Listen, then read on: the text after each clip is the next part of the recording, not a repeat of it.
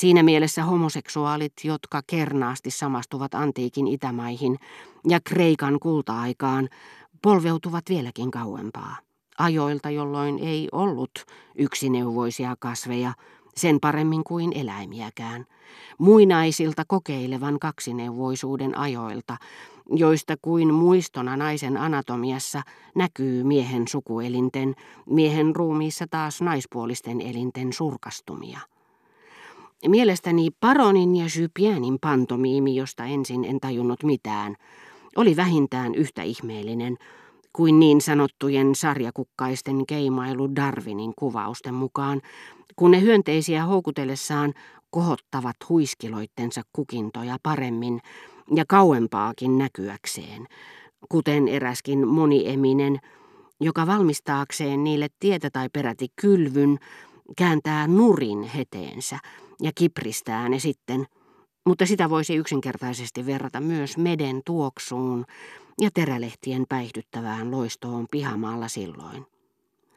Sinä päivänä herra de Charlie päätti muuttaa Madame de Villeparisin luo tekemiensä vieraskäyntien ajankohtaa, vaikka olisi voinut tavata ja muuallakin ja mukavammin, mutta iltapäivän helottava aurinko ja koristepensaan kukat liittyvät ilmeisesti myös hänen niin kuin minunkin muistoihini.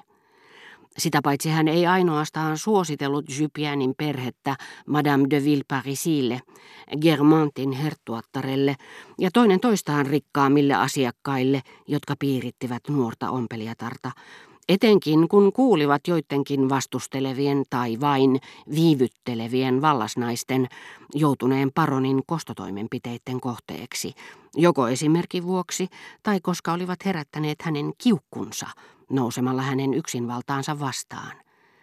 Hän sai myös aikaan, että Jypianin virasta tuli yhä tuottavampi, kunnes lopulta pestasi hänet sihteerikseen ja hankki hänelle vakavaraisen aseman olosuhteissa, joista vielä tulee puhe. Kyllä Jypianin kelpaa, en muuta sano, huokasi Françoise, jolla oli taipumusta vähätellä tai liioitella suosion osoituksia, aina sen mukaan kohdistuivatko ne häneen itseensä vai johonkuhun toiseen. Tässä tapauksessa hänen ei tosin tarvinnut liioitella, eikä hän sen puoleen ollut kateellinenkaan, koska todella piti Jypiänistä. Meinaan, paroni on kyllä hieno mies, hän lisäsi, hyvä ja hurskas ja säädyllinen, jos mulla olisi tytär naitettavana ja oltaisiin rikkaita mekin, niin antaisin tytön paronille silmätummessa. Mutta Françoise, sanoi äitini lempeästi, sillä tytöllä olisi aviomiehiä enemmän kuin tarpeeksi. Tehän lupasitte hänet jo kerran Sypiänille. Jessus, niin aina. Siinä on kanssa mies, joka tekisi naisen onnelliseksi. Vaikka maailmassa kuinka olisi rikkaita ja köyhiä, niin ihmisen luonto on, mikä se on. Paroni ja Sypian on saman sortin miehiä kumpikin. Totta puhuen minä liioittelin silloin ensipaljastuksen aikoihin kovasti tämän poikkeavan tapaamisen valikoivaa luonnetta. Jokainen Charlyn kaltainen mies on tietenkin epätavallinen luomus siinä mielessä, että ellei hän tee myönnytyksiä elämässään, hän etsii oleellisesti toiseen rotuun kuuluvan miehen rakkautta. Miehen, joka pitää naisista, eikä näin ollen voi häntä rakastaa. Mutta päinvastoin kuin kuvittelin nähdessäni pihassa Jypiänin keimailevan paronille kuin orkidean kimalaiselle, näitä poikkeuksellisia henkilöitä, joita surkutellaan, on laumoittain.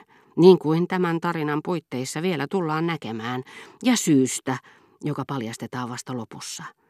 Itse he valittavat heikäläisiä olevan pikemminkin liikaa kuin liian vähän, sillä ne kaksi enkeliä, jotka Herra asetti Sodoman porteille, saadakseen tietää, olivatko sen asukkaat, kuten ensimmäisessä Mooseksen kirjassa sanotaan, todellakin syyllistyneet kaikkiin niihin tekoihin, joista huuto oli noussut hänen eteensä. Nämä kaksi enkeliä, ja iloita siitä kai pitäisi, olivat hyvin huonosti valitut, sillä meidän herramme olisi pitänyt uskoa tehtävä sodomalaiselle. Tätä eivät verukkeet, kuten minulla on kuusi lasta ja kaksi rakastajatarta, olisi hyvällä saaneet laskemaan tulista miekkaansa ja lieventämään rangaistusta. Hän olisi vastannut, se on totta, ja vaimosi kärsii mustasukkaisuuden tuskia. Mutta olitpa sitten valinnut heidät Gomorrasta tai et, yösi sinä vietät Hebronin paimenpoikien kanssa ja hän olisi välittömästi käännyttänyt miekkosen kohti kaupunkia, jonka ylle oli tulta ja tulikiveä satava. Mutta ei. Kaikki, jotka häpesivät, päästettiin pakoon. Nekin, jotka nuoren miehen nähdessään kääntyivät katsomaan kuin Lootin vaimo. Eikä heitä silti muutettu suolapatsaiksi. Sillä seurauksella, että he saivat paljon jälkeläisiä, joille tämä ele on ominainen, niin kuin huonoille naisille, jotka ovat katsovinaan kenkiä näyteikkunassa ja kääntävätkin päätään kohti tuntematonta opiskelijapoikaa.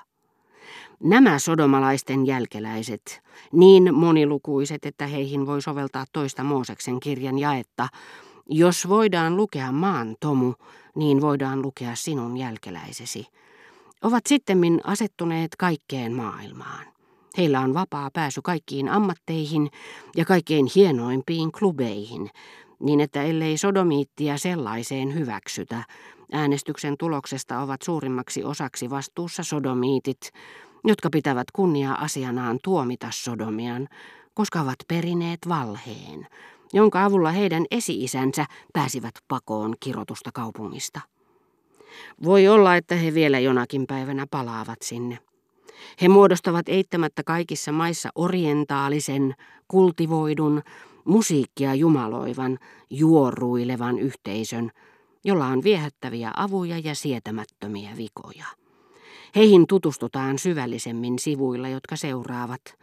Halusimme tässä vain väliaikaisesti tehdä tiettäväksi, mikä erehdys olisi edistää sodomiaa, niin kuin sionismia.